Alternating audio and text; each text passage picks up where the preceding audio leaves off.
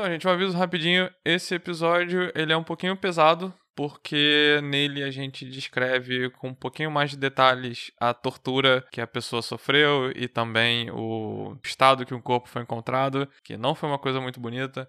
Então, só pra avisar, se tem alguém mais sensível aí, deixar esse programa pra lá e escutar a gente na próxima. Vamos pro episódio.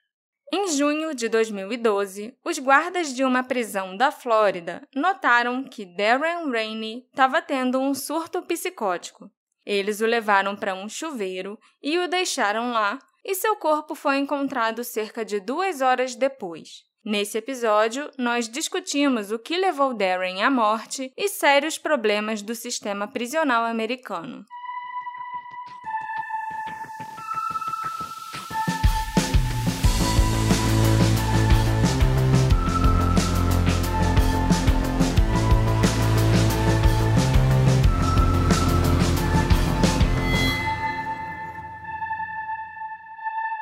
Olá, assistentes! Bem-vindos a um novo episódio do Detetive do Sofá. Eu sou a sua host, Marcela, e hoje o caso que eu vou compartilhar com vocês envolve muitos assuntos mais sérios. Racismo, abusos em sistemas prisionais, distúrbios psiquiátricos, entre outras coisas. Então eu já aviso logo que esse vai ser um episódio forte. E aqui é o Alexandre, e antes eu queria só contar uma novidade rapidinho. Quando a gente lançou nossa campanha de financiamento lá atrás, lembra, Marcela? Teve Lembro. gente perguntando se teria como ajudar com Pix, que Pix é mais fácil. E agora tem. É só usar o nosso e-mail do detetive do sofá@gmail.com como chave e vocês podem apoiar a gente. Então, abriu o aplicativo do banco para pagar uma conta. Lembra da gente? Aí faz um pix pra detetive. Aí faz do pix Sofá. pro detetive do sofá@gmail, né? Mas quem quiser continuar apoiando e fazer parte da nossa comunidade, Sim, por favor. e fazer parte do nosso grupo de apoiadores e tudo mais, é só continuar apoiando pela Aurelo ou pelo PicPay, que continua o jeito de participar da nossa comunidade e do nosso Sim. grupo. É a que coisa bem- mais importante, né? O, o Pix do Detetive do Sofá tá aí pra É um mimo, agregar. né? É um mimo. É, mas assim, o que importa mesmo pra gente é continuar aumentando a nossa comunidade, tanto na Aurelo quanto no PicPay. E por onde a gente começa o caso de hoje, Marcela? Bom, o Departamento de Correção e Reabilitação de Miami-Dade é uma prisão localizada no sul da Flórida. É uma instituição que abriga presidiários adultos do gênero masculino e que foi inaugurada em setembro de 96. Atualmente, Dade abriga cerca de 1.500 presidiários, todos condenados no estado da Flórida por diversos crimes. Então, inclui aí presidiários condenados por crimes violentos e não violentos, que frequentemente são colocados juntos para dividir a mesma cela. Não, mas isso é comum de todas, Todas as, as prisões, prisões? eu acho, né? É?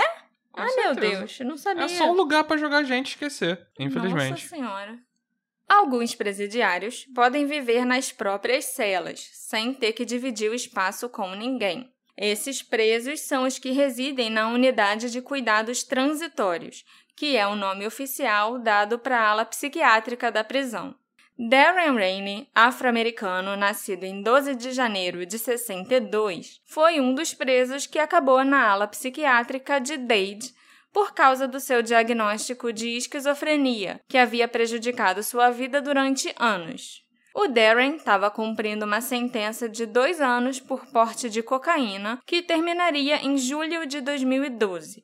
Ele era um indivíduo mentalmente doente que costumava ficar sozinho, mas cuja esquizofrenia não tratada havia se manifestado em comportamentos estranhos durante anos. Durante o cumprimento da pena, o Darren ficou detido nessa unidade dos cuidados de transição, onde ele tinha uma cela própria enquanto recebia assistência psiquiátrica. Os guardas da prisão podiam observar o Darren constantemente através de uma janela de vidro na porta de sua cela, e ele era visto como um prisioneiro modelo, que muitas vezes só ficava quieto na dele com sua cópia do Alcorão. Mas, em junho de 2012, sua vida chegaria a um fim súbito e trágico, que permanece envolto em suspeitas quase uma década depois. 23 de junho de 2012, apenas algumas semanas antes do Darren ser liberado da instituição, era um sábado e seis oficiais correcionais foram designados para o turno das quatro da tarde à meia-noite na ala oeste da unidade de cuidados de transição.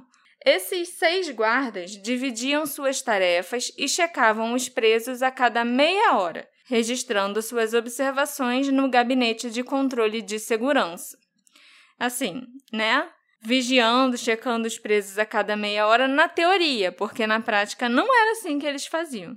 Vocês vão ver isso mais pra frente. Imagina né? que essa era só a descrição do trabalho. Pois é. Por volta das seis e meia da tarde, o guarda Cornelius Thompson, um veterano que já trabalhava há três anos na prisão de Dade, verificou Darren em sua cela e não notou nada de incomum. Parecia que aquela seria mais uma noite tranquila de verão. Nada atípico tinha acontecido até aquele momento e o Cornelius continuou com seus deveres.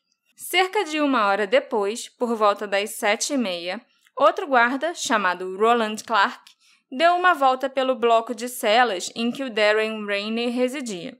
Um ex-jogador de futebol americano com uma constituição imponente o Roland trabalhava em Dade há pouco mais de dois anos, mas ele era querido e respeitado por seus colegas de trabalho.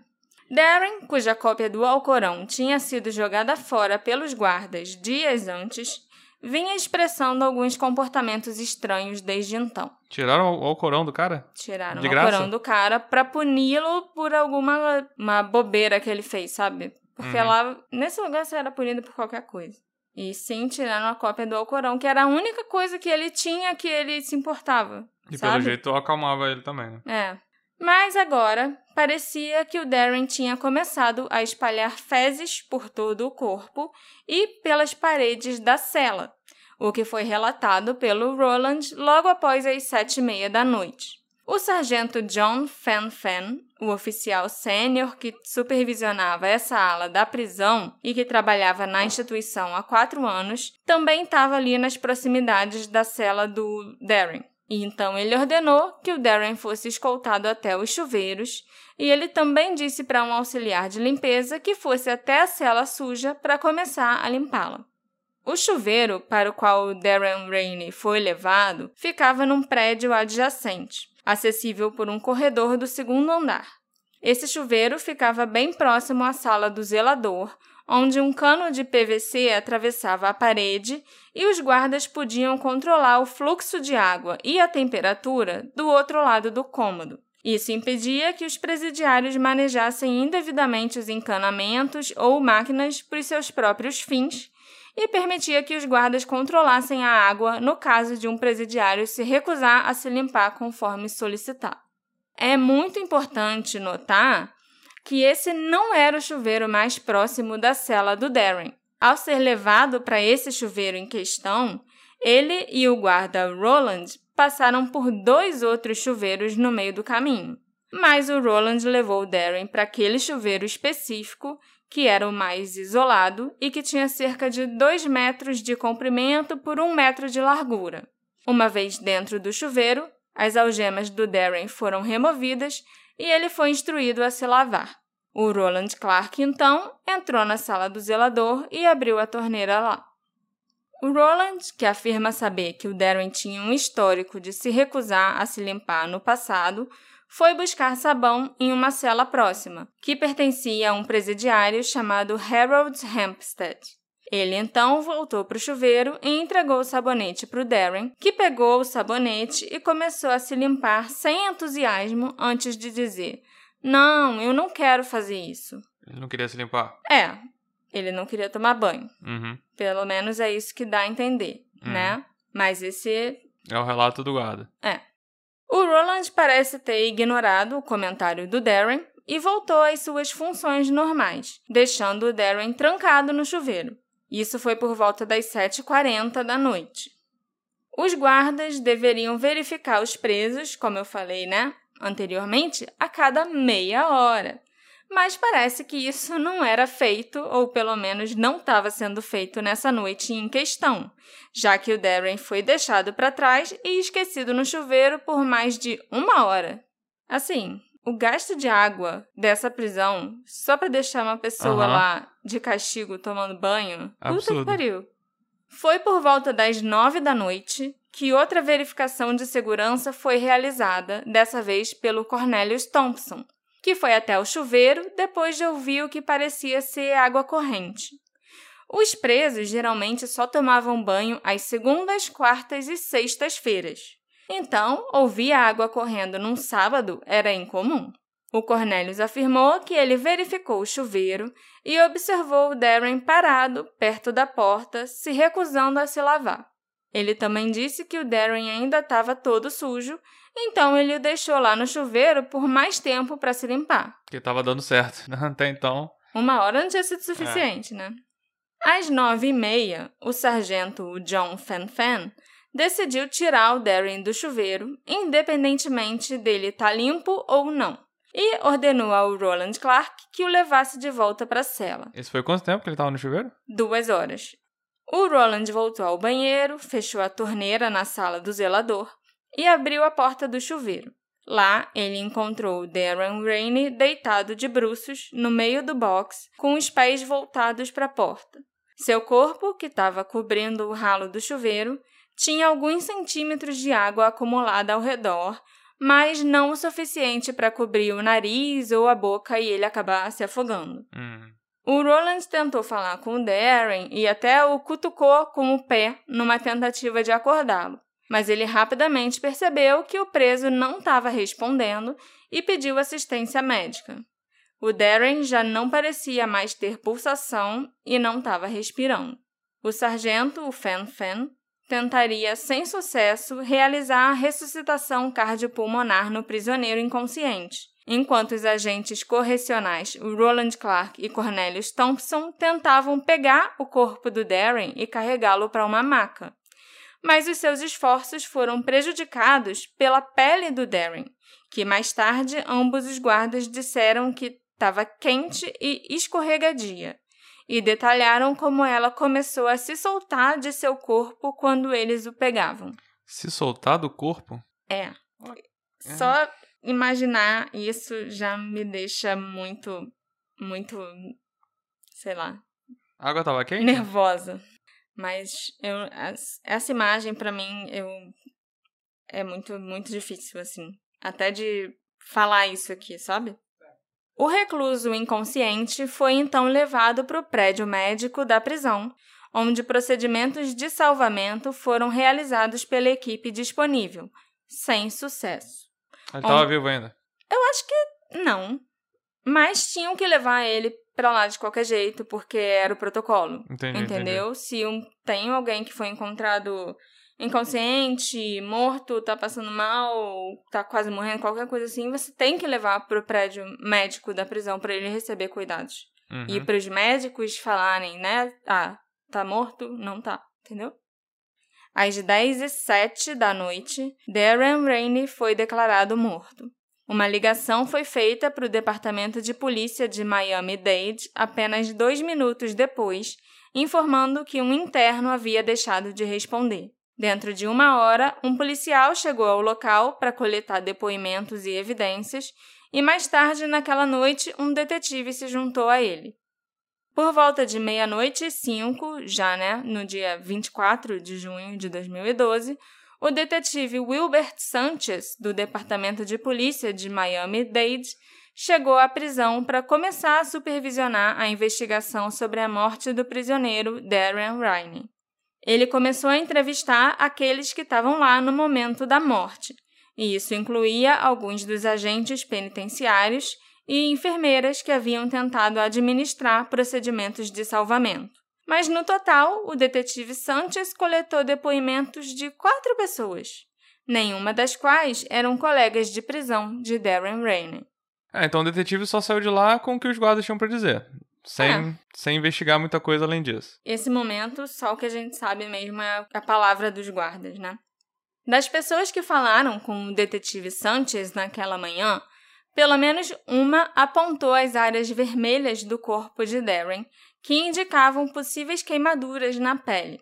Era impossível ignorar isso, já que as imagens do cadáver do preso revelariam que a pele havia começado a descolar de uma grande parte de seu corpo. Apesar disso, porém, os guardas que trabalharam naquele turno na noite em questão disseram para o detetive Sanchez que o Darren não gritou ou deu qualquer tipo de indicação que ele estava com dor durante o banho, tendo sido deixado lá por cerca de duas horas sem supervisão. Como resultado, o detetive Sanchez rotulou a morte do Darren Rainey como indeterminada, enquanto se aguardava uma investigação adicional que necessitaria de uma autópsia completa a ser realizada mais tarde naquele dia. David Lillard, um detetive da unidade de cenas do crime da polícia de Miami-Dade, chegou à prisão por volta de meia-noite e 45 e começou a tirar fotos do corpo, bem como das localizações da prisão em que o Darren esteve naquela noite. O chuveiro, a cela, a enfermaria, né, no prédio médico, etc. O detetive Lillard também começou a coletar informações sobre as evidências disponíveis que, infelizmente, não incluíam a temperatura da água do chuveiro em que o Darren havia morrido. O Lillard não tinha um termômetro com ele naquela noite, então nenhum registro oficial da temperatura da água foi feito pelas autoridades. Se estava quente também, deu Já tempo teria de... esfriado. É, deu tempo de esfriar, né? Sim. A autópsia do Darren Rainey seria realizada naquela manhã pela vice-legista-chefe do condado de Dade, a doutora Emma Lu. Apesar das marcas vermelhas na pele do Darren e dos relatos da sua pele descolando, a doutora Emma determinou que o falecido não tinha ferimentos externos óbvios, em particular nenhuma queimadura em sua pele que ela pudesse perceber. Ué? Pois é. Como tal, ela não foi capaz de chegar a um consenso sobre a causa da morte dele e classificou sua forma de morte como inconclusiva enquanto aguardava uma investigação mais aprofundada. É engraçado que o detetive falou que ia aguardar. Autópsia. Ia aguardar a autópsia e ela deixou inconclusiva aguardando uma investigação. Ninguém queria Ninguém tá se comprometer. Essa é a verdade. Mais tarde, naquele ano, em outubro de 2012, um relatório interno redigido pelo inspetor-geral dos Departamentos de Correções da Flórida, o Jeffrey Beasley, atualizou a situação do caso, anunciando que não havia provas suficientes para chegar a qualquer conclusão distinta e que o caso ainda estava pendente. E ele permaneceu nessa posição estática por quase dois anos, durante os quais quase não houve investigação sobre o que tinha acontecido com o Darren Rainey. Ele tinha família querendo resolver, querendo saber por que tinha, que ele morreu? tinha sim, ele tinha ainda a mãe dele, ele tinha irmãos. Eu não sei se ele tinha filhos, mas assim, ele tinha uma mãe, né? E a mãe estava desolada, porque faltava muito pouco para ele sair da prisão. Faltava duas semanas, você falou, né? Faltava duas ou três semanas, sabe? E aí ele morre desse jeito e ninguém é responsabilizado, ninguém nem dá uma causa de morte pro filho dela. Uhum. É compreensível. Mas ela era uma senhora negra muçulmana que foi completamente ignorada pelas autoridades. Muitas das informações que eu já compartilhei e que eu ainda vou compartilhar com vocês seriam descobertas somente anos depois, porque no momento da morte do Darren Rainey, muito pouca informação foi divulgada pelas autoridades. Essa história rapidamente se tornou só uma nota de rodapé em artigos mais abrangentes que enfocavam os esforços do então governador da Flórida e hoje em dia senador Rick Scott para privatizar as prisões do estado, em particular seus prestadores de cuidados de saúde, que incluíam as enfermeiras e profissionais de saúde mental que interagiram com o Darren e os outros internos em Dade. Um dos poucos artigos de jornal publicados em 2012 ainda errou a idade do Darren e afirmou sem cerimônia que ele tinha morrido num chuveiro da prisão, relatando rumores não confirmados que a sua morte foi iniciada por uma explosão psicótica e um ataque cardíaco. Ataque cardíaco que a legista nem declarou, nunca falou de ataque cardíaco. Foi só em 2014 que os detalhes da morte do Darren começaram a se tornar públicos pela primeira vez. Na época em que ele morreu, ninguém se importava com Darren Rainey, além da família dele, lógico. Ele tinha virado mais um número nas estatísticas das centenas de mortes que aconteciam todo ano nas prisões do estado da Flórida, e seu caso permaneceu inexplicado e inexplorado por quase dois anos. Ao longo de 2013, inúmeras queixas foram apresentadas ao escritório do inspetor-geral, o Jeffrey Beasley, alegando que os guardas que trabalhavam na prisão de Dade tinham submetido os presos a abusos que iam muito além dos limites típicos da punição nas prisões. Isso incluía a privação de comida e água por um longo prazo, abuso físico e sexual regular pelos guardas e até tentativas de tortura. Tentativas? É, né? Acho que. É, tortura. É, acho que era só Ok. tortura. É. As alegações de que os guardas estavam abusando dos internos não eram nada incomuns, mas uma queixa em particular iria se destacar mais tarde. A denúncia alegou que os internos estavam sendo trancados dentro de um chuveiro onde os guardas podiam controlar a temperatura da água de um cômodo adjacente. De acordo com essas queixas, os guardas costumavam elevar essas temperaturas a níveis perigosos e usar esse chuveiro como uma câmara de tortura improvisada para forçar os presos a obedecerem. Muitas dessas queixas foram apresentadas por um único preso, o Harold Hempstead, que alegou ter conhecimento interno sobre a morte de Darren Rainey. Mas, de acordo com a repórter Julie Brown, do Miami Herald, essas alegações foram ignoradas pelo escritório do inspetor-geral. Essa inatividade acabou levando ao suicídio em setembro de 2013 do preso Richard Mer, de 40 anos, que se enforcou em sua cela, mas deixou um bilhete de suicídio. E nesse bilhete, o Richard afirmava, entre outras coisas, que ele estava enclausurado em uma prisão, que era um centro de saúde mental. Então, ele deveria estar recebendo ajuda para a depressão e as tendências suicidas que ele tinha. Mas ao invés disso, ele foi abusado sexualmente. Nossa. O Richard também alegou que os guardas não eram apenas cúmplices em grande parte do abuso físico e sexual que acontecia nas instalações de saúde mental em Dade, mas que eles eram os principais proponentes disso, muitas vezes forçando os presos a praticarem atos sexuais consigo mesmos e com os outros, instigando a violência entre presos brancos e negros, roubando e vendendo substâncias ilícitas a presidiários, jogando ilegalmente durante o trabalho e outros maus comportamentos desenfreados. Em abril de 2014, a repórter Julie Brown, do Miami Herald, começou a vasculhar o sistema prisional da Flórida para uma próxima série de reportagens que ela queria fazer, e começou a investigar o caso ainda inexplicado da morte do Darren Rainey, que tinha acontecido quase dois anos antes. Ela foi a primeira pessoa a fim de realmente revisitar esse caso. Sim, foi a Julie.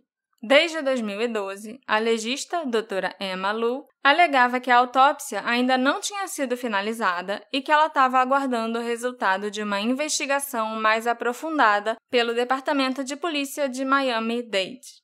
Da mesma forma, o Departamento de Polícia alegava que eles estavam aguardando os resultados da autópsia para poderem levar o caso adiante. Ah, Eu falei aquilo mais cedo, mas ficou dois anos assim mesmo, né? Dois anos, Deixa não que eu só deixo. logo depois que aconteceu, né? Mas passou os próximos anos assim. Essa discrepância nunca foi bem resolvida e a única explicação parece ser que o caso estagnou dos dois lados logo após ter começado e não foi até que os repórteres do Miami Herald começaram a investigá-lo e a fazer perguntas para as quais ninguém tinha resposta que o caso finalmente voltou a ser investigado.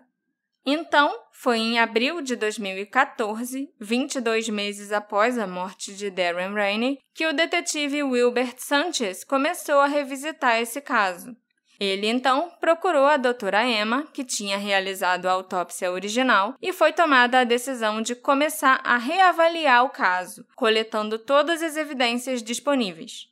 E isso incluiria declarações de pessoas que não tinham sido questionadas na investigação original e também exigiria que aquelas que tinham sido questionadas fossem entrevistadas novamente. O Harold Hempstead, um interno da prisão de Dade, foi uma das pessoas a quem as autoridades recorreram quando iniciaram a investigação. Ele que estava denunciando as coisas. Exatamente. Se você se lembra, o nome do Harold já estava vinculado a esse caso em dois aspectos. Ele era o recluso cuja cela ficava diretamente abaixo do chuveiro em que o Darren tinha sido colocado na noite da morte, e foi para ele que os agentes penitenciários pediram sabonete naquela noite. E, como você bem lembrou, ele também tinha escrito dezenas de relatórios relacionados ao abuso desenfreado que acontecia em Dade. O Harold, que está cumprindo uma sentença de prisão perpétua por uma onda de assaltos, afirmou em seu depoimento que os guardas levaram o Darren Rainey e o trancaram no chuveiro por vários minutos. Durante esse tempo, o Darren estava chutando a porta e tentando chamar a atenção dos guardas, gritando: Por favor, me tirem daqui. Eu sinto muito, eu não vou mais fazer isso, eu não aguento mais. O Harold também descreveu os guardas notando o corpo morto de Darren por volta das 9h50 da noite e, em seguida, chamando freneticamente por assistência médica e por uma maca. O Harold descreveu isso como uma ocorrência semi-regular, alegando que, no passado, os guardas colocavam presidiários naquele chuveiro em particular por motivos de punição, para que pudessem controlar a temperatura da água na sala adjacente. Ele alegou que outros presidiários já tinham sofrido tratamento semelhante, às vezes com água gelada, outras vezes com água quente, mas que nunca tinha chegado àquele ponto antes. Ele também alegou que o tamanho do chuveiro era grande o suficiente para que o preso conseguisse evitar ser atingido diretamente pela água, mas que ela se acumularia aos pés do presidiário, e enquanto isso, o calor e o vapor continuariam a aumentar. Brian Hernandes, um preso que foi libertado da custódia em fevereiro de 2013, disse aos investigadores que ele se lembrava bem daquele incidente.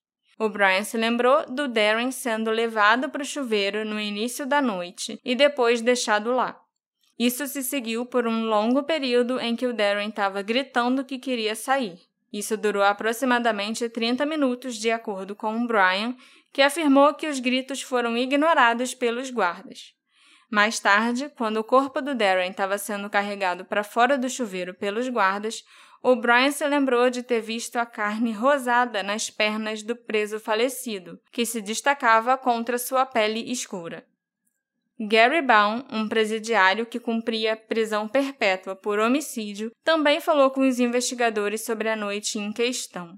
Ele disse que se lembrava de ter visto o Darren ser levado para o chuveiro e trancado lá dentro, pouco antes do guarda que o escoltava entrar na sala adjacente e ligar a água. O Gary então se lembrou de ter visto o vapor começar a sair das aberturas da porta do chuveiro, o que foi seguido por Darren gritando por mais de 10 minutos antes de ficar em silêncio. De acordo com a memória do Gary, o Darren foi deixado lá por um longo tempo antes que os guardas voltassem ao chuveiro e pedissem ajuda médica. Ele ainda diria mais tarde que testemunhou os guardas puxando Darren para fora do chuveiro, descrevendo o falecido como queimado e, nas palavras do próprio Gary, parecendo uma lagosta cozida. Nossa. Que absurdo, cara. Na boa. Mark Joyner era outro detento cumprindo pena de prisão perpétua por homicídio e roubo, que só concordou em falar com os investigadores depois de ser transferido para outra prisão, temendo represálias dos guardas que trabalhavam em Dade, claro, né? Hum.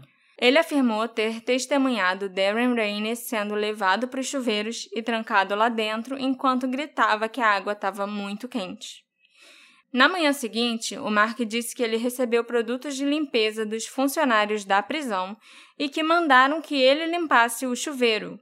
E o Mark se lembra de ter visto pedaços de uma coisa preto acastanhada no chão do chuveiro, que ele inicialmente presumiu que fossem fezes, mas era na verdade pele queimada. Meu Deus, que horror. Que tá... Nossa, que horror.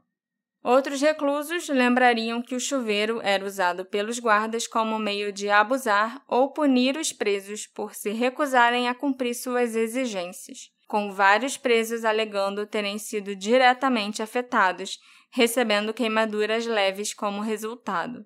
Outros afirmaram que sabiam sobre o caso de Darren Rainey em particular, com ele sendo morto depois de sofrer um tratamento semelhante. Esses presos alegariam que o Darren estava gritando e implorando por ajuda durante as cerca de duas horas em que ele ficou trancado no chuveiro, gritando que não faria isso de novo, apelos que foram ignorados pelos guardas. Tem que ter estômago para esse episódio. É, quer, quer botar um aviso no início? Eu falei que o episódio ia ser forte, né? Mas é bom a gente botar um aviso assim. Depois a gente grava quando a gente terminar aqui. Uhum. Além de declarações de outros presidiários, certos oficiais começariam a contar suas histórias nos anos seguintes, incluindo alguns dos membros da equipe que havia trabalhado na prisão de Dade. George Mallincroft era um psicoterapeuta que trabalhava na unidade de cuidados de transição de Dade, a mesma unidade em que o Darren Rainey estava no momento de sua morte e ele trabalhou lá entre 2008 e 2011, saindo um ano antes da morte do Darren. Mas depois, o George afirmou que sabia que muitos dos guardas tinham um histórico de abusos. Em uma carta escrita para o Departamento de Justiça dos Estados Unidos logo após deixar o cargo, o George escreveu que os guardas insultavam, atormentavam, abusavam espancavam e torturavam detentos com doenças mentais crônicas regularmente e que ele tentou registrar várias queixas durante a sua gestão lá. O George disse ainda que ele até trouxe algumas dessas preocupações diretamente para o diretor da prisão, o Jerry Cummings, mas isso nunca levou a lugar nenhum, com suas queixas sendo ignoradas ou negadas imediatamente. Harriet Kriskowski, uma técnica de enfermagem que trabalhou em Dade entre 2010 e 2013, falou com a revista New Yorker em uma entrevista publicada em 2016, onde ela detalhou muitos dos abusos que os presidiários tiveram que suportar, a maioria das quais era equivalente à tortura. E embora Harriet não tivesse nenhum conhecimento específico da morte do Darren Rainey, muito do que ela viu e ouviu na prisão se encaixou com o que os presos disseram para as autoridades por anos, apenas para serem ignorados. A Harriet também alegou que as autoridades da prisão adulteraram as provas para evitar que a verdade do caso fosse revelada e tiveram mais de um ano para fazê-lo sem que ninguém levantasse nenhum tipo de questionamento. Alguns dos membros da equipe que foram questionados pelos investigadores incluíam o pessoal que havia tentado salvar a vida de Darren na noite de 23 de junho de 2012. Isso incluía as enfermeiras que estavam trabalhando na prisão naquela noite, que alegaram que o corpo estava quente ao toque no momento em que o viram. Uma enfermeira em particular afirmou que a temperatura do corpo do Darren ultrapassou facilmente 39 graus e outra afirmou que ele estava tão quente que a temperatura não podia ser medida por seu termômetro. 39 graus ainda é uma febre. Uma febre normal. alta, né? É. Mas a outra, é, uma falou 39 e a outra falou que o termômetro nem conseguia medir. Eu acredito mais na outra. Alexander Lopes, um paramédico que viu o corpo de Darren naquela noite, descreveu-o como tendo queimaduras de segundo e terceiro graus em 30% do corpo enquanto a enfermeira Brittany Wilson escreveu em seu relatório que o Darren tinha queimaduras de primeiro grau em 90% do corpo, uma observação que ela fez poucos minutos depois da descoberta do corpo no chuveiro. Embora esses dois relatórios variem significativamente, ambos indicam que havia marcas de queimadura no corpo de Darren, as quais a legista, a doutora Emma Lu, negou inteiramente durante a autópsia que ela realizou. Ah, é, né? Ela falou que não viu nada, né? Não conseguiu não viu achar nenhum nada. hematoma, nenhuma marca, absolutamente Nenhuma nada. Nenhum ferimento externo que pudesse É. causar. Pois é. Posteriormente, os oficiais da prisão testariam a temperatura da água do chuveiro onde o Darren morreu e descobririam que o chuveiro podia atingir mais de 71 graus de temperatura, que era quente o suficiente para causar queimaduras graves especialmente se alguém for deixado num espaço confinado com aquela água e vapor por um período prolongado. Esse teste, realizado apenas dois dias depois da morte do Darren, foi posteriormente rejeitado pelo Estado, porque ele foi realizado com um termômetro de carne, que é mais do que capaz de medir a temperatura da água, isso é óbvio. Mas ele não foi aceito pelo Estado, já que, né, eles precisavam de um motivo para jogar evidências fora. Então, ah, você mediu essa água com um termômetro de carne, então não vale. Isso só faria sentido se o termômetro medisse para baixo.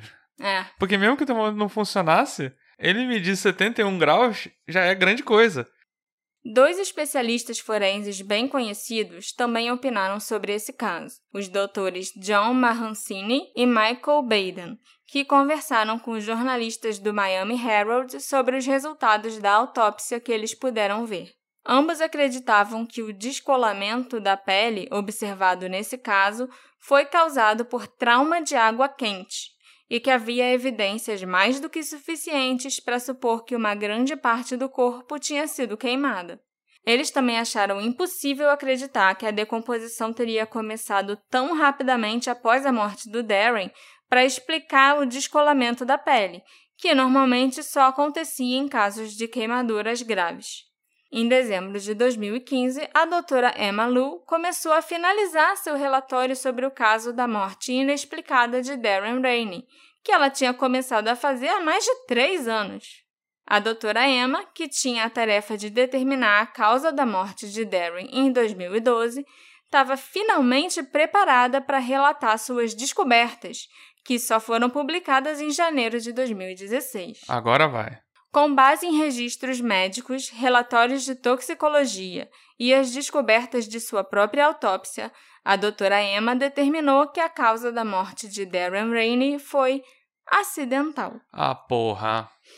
Em seu relatório, ela incluiu informações sobre a história de esquizofrenia de Darren, que pode ou não ter impactado seu sistema nervoso e elevado a temperatura corporal dele. Pode ou não, né? Ela também observou que ele tinha recebido a medicação aloperidol durante seu encarceramento, o que pode ter desencadeado um problema cardíaco não diagnosticado que ele tinha e pode ter sido ainda mais exacerbado por seu confinamento naquele espaço fechado do chuveiro mesmo que o Darren tivesse sido confinado numa cela de uma prisão por vários meses até a morte. A mulher foi capaz de diagnosticar uma condição cardíaca até então não diagnosticada. Não existente, né? Ah, isso é óbvio, né? Mas não viu queimadura, não viu nada.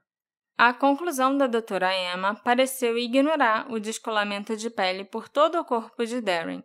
Ela afirmou que descobriu que ele não tinha queimaduras pelo corpo e o que fez a pele dele começar a se soltar foi a fricção causada pela rápida decomposição do corpo, que ainda foi auxiliada pelo ambiente quente e úmido do chuveiro. Vale ressaltar que os doutores Mahatini e Baden discordam completamente dessa conclusão. Esses foram os outros legistas que deram entrevista, né? Isso, que deram entrevista para o Miami Herald. Mais tarde, quando questionada sobre por que ela levou quase quatro anos para chegar a essa conclusão, a doutora Emma explicou que houve 174 mortes em prisões locais na última década, e cada uma exigiu sua própria investigação separada. No entanto, ainda de acordo com ela, não houve nenhum sinal de abuso em nenhum desses 174 casos, o que parece quase estatisticamente impossível. Não surpreendentemente, a doutora Emma recomendou não prosseguir com nenhuma acusação criminal contra os oficiais correcionais ou membros da equipe da prisão de Dade. Em 2017, Kathy Randall, a procuradora estadual do condado de Miami-Dade, divulgou um relatório de 101 páginas que explicava por que nenhum dos guardas responsáveis por trancar o Darren no chuveiro por quase duas horas enfrentou acusações. E é claro que esse relatório tinha como base o resultado da autópsia. Me espanta ela usar 101 páginas, né? ela trabalhou tanto. Pois é. Embora esse relatório acabe se tornando a palavra oficial no caso da morte do Darren Rainey, ele parece ir a extremos para tentar contestar muitas das alegações feitas pelos presidiários e pelos ex-funcionários que alegaram ter testemunhado ou sofrido abusos cometidos pelos guardas. Em particular, o relatório parece determinado a desacreditar o Harold Hempstead, o preso cujas inúmeras queixas acabaram levando o caso a ser descoberto pelos jornalistas do Miami Herald. Como vocês podem imaginar, o relatório não fez nada para explicar por que o Darren Rainey tinha morrido, por que sua pele estava se soltando do corpo ou por que levou mais de quatro anos para chegar a essa conclusão. Nos meses seguintes, ativistas começaram a fazer piquete do lado de fora do escritório da procuradora Kathy Randall, pedindo que ela renunciasse para que justiça fosse feita e para que as autoridades finalmente reconhecessem que as vidas negras importam. Infelizmente, a morte do Darren Rainey continua sendo apenas uma das várias mortes suspeitas ocorridas no sistema prisional da Flórida na última década. Em 2010, Randall Jordan Aparo, um jovem de 27 anos cumprindo uma sentença de um ano e meio numa outra prisão da Flórida, foi morto depois de ter desrespeitado uma enfermeira. Você tá ficando mais. É que eu tô com muita vontade de chorar. Ok. Muita. Os policiais responderam submetendo-o a várias latas de gás lacrimogênio, o que desencadeou sintomas graves de distúrbios no sangue do Randall. E ao longo dos próximos dias, o jovem iria sufocar lentamente até a morte. Nossa. Ele teria dito aos guardas em várias ocasiões que ele não conseguia respirar, mas eles ignoraram seus apelos e mais tarde ele morreu em sua cela. Em 2014, Jesse Knight, de 25 anos, foi escolhido por um grupo de guardas brancos que resolveu espancá-lo por jogar um biscoito no chão. Eles o atraíram para a barbearia da prisão e começaram a espancar o Jesse. E os guardas ainda o forçaram a limpar o próprio sangue do chão antes de sufocá-lo até a morte. Meu Deus. Também em 2014, uma reclusa negra chamada Latandra Ellington morreu poucos dias depois de escrever cartas para sua família expressando temor de que os guardas a machucassem.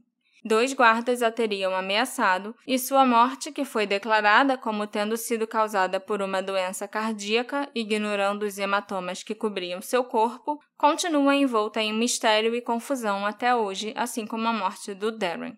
Eu acho que eu não falei isso, né, antes de eu começar a relatar esses outros casos, mas o Darren, como eu disse lá no início, era um homem negro e muçulmano. O Randall, que eu falei do gás lacrimogênio, também era um cara negro. O Jesse também era um jovem negro, o que né, não é tão difícil você ver negros sendo torturados nas prisões americanas, porque por mais que eles não sejam uma parcela tão grande assim da população, eles são 90% da população carcerária americana. É, e a população americana é feita de 10% de negros. A conta Sim, não fecha, Nem um pouco. sabe? Não bate. Como então, você tem 90% de negros nas prisões? Eu não sei por sabe? quê. E só 10% de negros que formam a população total. a resposta é bem simples. Lo- ah, não, lógico que é. É racismo. né? Só pra falar, não sei se alguém não sabe, Sim. mas é racismo estrutural. Todo o sistema prisional foi feito pra jogar essas pessoas em prisões. Sim. Você até vê que, por exemplo, claramente esses guardas são criminosos, sabe? Eles torturam E- pessoas, eles abusam de pessoas. Eles são criminosos. Uhum. Eles são bandidos. Mas eles estão de um lado da cela e o cara que foi preso por ter maconha. Maconha ou cocaína? Cocaína. E o Darren foi preso por posse de cocaína. Do outro lado da cela tinha alguém muito pior do que ele. Do lado de fora, cuidando dele, tinha alguém muito, muito, muito pior do que ele. Por que, que um tá dentro da cela e o outro tá fora? É. Racismo. Sim. E assim, é, a gente tá falando dos Estados Unidos e tal, mas é a mesma coisa que no Brasil, sabe? Sim, com certeza, com certeza. Todo o sistema penal carcerário nos Estados Unidos foi feito pra enjaular essa galera. Todas as leis foram feitas, todas as todo mundo é feito pra isso. Então, e nesse sentido eles fazem seu trabalho muito bem. É, e aí essas coisas acontecem. Por isso que tem que mudar tudo, quebrar tudo. É. E o triste é que eu poderia continuar listando exemplos desse tratamento cruel de prisioneiros negros no estado da Flórida. Desde o ano 2000, mais de 2 mil presos morreram nas prisões do estado e inúmeros outros receberam tratamentos cruéis ou desumanos que continuam a ser ignorados ou encobertos pelas autoridades. Dessas 2 mil mortes, menos de 100 foram rotuladas como homicídios, com as outras, sei lá, 1.900 sendo atribuídas a causas naturais ou, como foi no caso do Darren, acidentais. Nos nove anos desde a morte do Darren Rainey, as consequências continuaram a afetar muitos dos indivíduos envolvidos, mas não da maneira que vocês pensam. O Jerry Cummings, que era o diretor da prisão de Dade naquela época, foi suspenso em 2014 depois que o Miami Herald começou a reportar sobre a morte inexplicada do Darren. Isso, em parte, foi por causa de uma reação contra alegações de corrupção que o sistema prisional em geral estava sofrendo, e resultou na suspensão do Jerry e de outros funcionários. Não porque, ah, nossa, ele era diretor na época que isso aconteceu com o Darren. Como hum. que ele deixou isso acontecer? Não. Foi tipo, ah, tá todo mundo denunciando, falando que nosso sistema prisional é corrupto, vamos então pegar vamos um pegar um bode expiatório, exatamente. Pouco tempo depois, o Jerry foi solicitado a entregar sua renúncia, num movimento que pretendia mostrar que o Estado estava expurgando as maçãs podres do Departamento de Correções. É, esse papo de maçãs podres, essa historinha, e que convence muita gente, né? Uhum. Que, ah, se a gente se livrar dessa meia dúzia de maçãs podres, é, é meio absurdo. Tem um, um, um especial de comédia do Chris Rock que é muito interessante, que é assim é da Netflix. Eu acho que eu já vi. Que do nada ele tá falando. Então, esse papo de maçãs podres, existem profissões que você não deveria admitir maçãs podres. É. Você pode ter um piloto maçã podre que ele não pousa o avião, é. entendeu? Então, assim, não é um caso de maçãs podres, é todo um sistema que. Que é podre. A, que é podre. É, exatamente, todo o sistema que é podre. E o pior é que o Jerry, o diretor da prisão, ele nem era uma maçã podre. Pelo menos não era tão podre assim. Em uma entrevista que ele deu para Julie Brown, do Miami Herald, depois que ele foi convidado a renunciar, o Jerry Cummings afirmou que ele tentou implementar mudanças durante a gestão em Dade, mas ele enfrentou resistência dos próprios membros da equipe que ele supervisionou. Muitos desses membros foram herdados das gestões anteriores, não foram pessoas que ele escolheu para trabalharem com ele. Ah, essa é conversa e isso incluía alguns dos guardas que estavam trabalhando na noite da morte do Darren. Ele também disse que o maior desafio de um diretor é mudar a cultura de uma instituição. Quando ele chegou a Date, os internos não eram um problema. O verdadeiro problema era que os internos não eram tratados como seres humanos. Eu acho que essa historinha que ele se conta para conseguir ficar bem na fita, sabe? Eu acho que ele tinha poder, sim, de melhorar as coisas. Pode ser que sim, pode ser que não. não. Tinha, eu até, tinha. eu sei lá, eu não, acho eu que eu consigo... quero dar o benefício da dúvida pra não, ele. Eu não dou, porque o resto das pessoas é tão ruim e se deu tão bem que me dá raiva. Não, que só esse cara tenha se dado mal. Eu entendo, mas assim, eu não dou benefício da dúvida, não. Era um cara perfeitamente com poder de fazer alguma coisa e ele não fez. Aí depois ah, gente, era tão difícil, sabe? É, é, eu, não, eu, não, eu não aceito esse papinho. Roland Clark, o guarda que levou Darren Rainey para o chuveiro onde ele morreu mais tarde, e a mesma pessoa que o descobriu inconsciente no referido chuveiro duas horas depois, renunciou ao cargo de guarda prisional em julho de 2014. Mas o Roland não ficou sem trabalho por muito tempo, não. Ele conseguiu um emprego no departamento de polícia de Miami Gardens como policial. Puta merda. Onde ele trabalhou pelos próximos anos. Tá vendo? Ainda fica pior. Por quê? Em 2018, foi descoberto que ele tinha sido investigado repetidamente por várias infrações, que incluíram pelo menos duas ocasiões em que ele se encontrou com mulheres para fazer sexo enquanto trabalhava. E sabe qual foi a punição que ele sofreu por essas infrações? Acho que nada, o cara já matou gente, nada aconteceu. Uma suspensão de cinco dias. É. A publicação desses incidentes foi o que levou à demissão de Roland do cargo. Aí a gente pensa, finalmente alguém vai ser punido por fazer merda nessa história. Mas o Roland conseguiu outro emprego como guarda de outra prisão da Flórida, onde ele trabalha até hoje. Eu, eu tô chocado que ele conseguiu emprego como policial. E agora voltou a ser guarda de prisão. Enquanto isso, o outro guarda que também supervisionou o Darren na noite da morte, o Cornelius Thompson, passou a trabalhar para o sistema penitenciário federal. Foi um upgrade, né? Foi promovido. Hein? Foi promovido. A doutora Emma Lu, a legista do condado de Dade, que realizou a autópsia do corpo do Darren e que recomendou não apresentar queixa contra ninguém por sua morte, foi promovida para o cargo de diretora do Departamento de Médico-Legistas de Miami-Dade, posição que ela ainda ocupa até hoje. É, ela fez o trabalho dela muito bem. Tipo, Lógico. Ela, ela, literalmente foi contratada para fazer vista grossa e Sim. fez tão bem que foi promovida. Eu acho que a gente mencionou uma legista, um legista que também fazia isso no caso da Nick. O legista que Pode fez a crer. autópsia dela depois foi descoberto que ele era pago para fazer autópsias falando que os presos da prisão lá é do verdade. estado eles tinham morrido só de causas naturais, sendo que ele nem fazia autópsia, ele só assinava uma autópsia sim, falsa. Sim, sim. Tava me parecendo familiar essa história, mas eu não ia lembrar sim, de onde era. Era do caso dos episódios sobre a Nick Ladu de January. A Kathy Rundle, a procuradora estadual do condado de Miami-Dade, continuou a exercer essa função e a defender seu trabalho nesse caso, principalmente o seu relatório de 2017, no qual ela explicou por que não estava processando ninguém pela morte do Darren Rainey.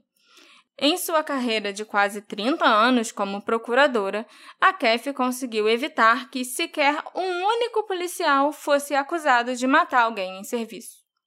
Eu acho que ela também fez muito bem o trabalho dela. Ela foi contratada para isso. Sim. É por isso que eu tô falando, não são maçãs podres, é a função da pessoa. Você tem razão. Até o presente momento, ninguém foi acusado pela morte de Darren Rainey, e sua morte continua listada como acidental.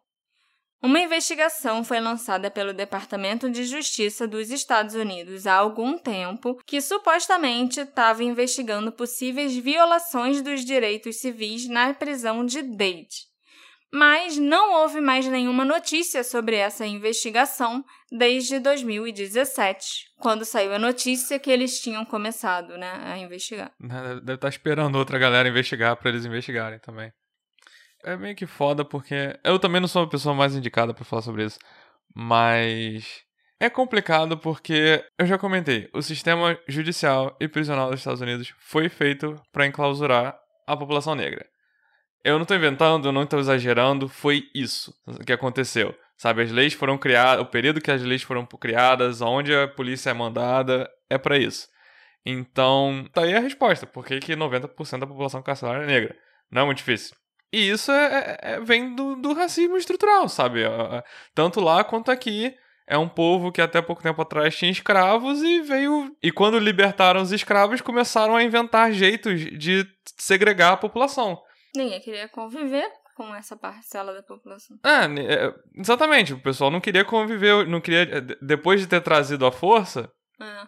eles não queriam dividir os espaços, não queriam dividir a moradia, não queriam dividir os melhores trabalhos. Então, assim, é, é algo que vem desde lá de trás, sim, e que tem efeito na população negra até hoje, tanto aqui quanto lá. É uma coisa que a gente tem que ter em mente, que agora a gente lidou não com o caso que a polícia cagou porque cagou. A polícia fez literalmente o trabalho dela, que era jogar para baixo do tapete. E até isso vira um problema quando você quer privatizar as prisões. Uhum. Porque acho que no caso do Darren não era uma prisão particular não, ainda, né? Não, era Mas nos Estados Unidos tem muitas prisões particulares. E prisões particulares precisam de clientes, entre aspas, né? Uhum. E aí, mesma coisa. Quem é que vão mandar pra lá? De graça. O cara Sim. só tava. O cara foi preso por posse de cocaína. Sim. Quantas celebridades e quantas pessoas estão por aí, uhul, fazendo cocaína na rave de boa e ninguém é preso e nada acontece. E aí o cara é preso por dois anos, quase na hora de sair, ele é torturado até a morte. E isso é foda. E é nessa nota meio triste que eu acho que a gente termina o episódio, né? Assim, todo Sim. episódio foi. Todo episódio foi tenso, eu acho. Sim. É. é. Esse episódio só foi possível graças à contribuição dos nossos apoiadores, a Ana Paula Santos e a Mariel Loureiro. Muito obrigada pelo apoio de vocês, que é tão importante para a gente continuar crescendo e fazendo episódios como esse, né? Mas Falando de coisa séria também, né? É. Assim, é. tudo é sério, sempre tem alguém que se deu mal. Mas eu acho que esse é sério especial. O que vocês acharam desse episódio, onde eu falei um pouco sobre o sistema prisional americano, as barbaridades que acontecem por lá e, na verdade, não só por lá, né? As prisões brasileiras conseguem ficar pau a pau com essas prisões da Flórida. Em uma época onde o movimento Black Lives Matter tem ganhado cada vez mais visibilidade e importância, uma morte bárbara como a do Darren não pode ser esquecida, e os responsáveis deveriam ser punidos ao invés de serem promovidos. É um caso ainda sem solução, por mais que a gente saiba quem foram os responsáveis por essa tortura a qual ele foi submetido. Aparece lá nas nossas redes sociais, arroba detetive do sofá, e me diz o que vocês acharam desse caso. A gente se encontra na próxima investigação. Tchau, tchau. Tchau, tchau.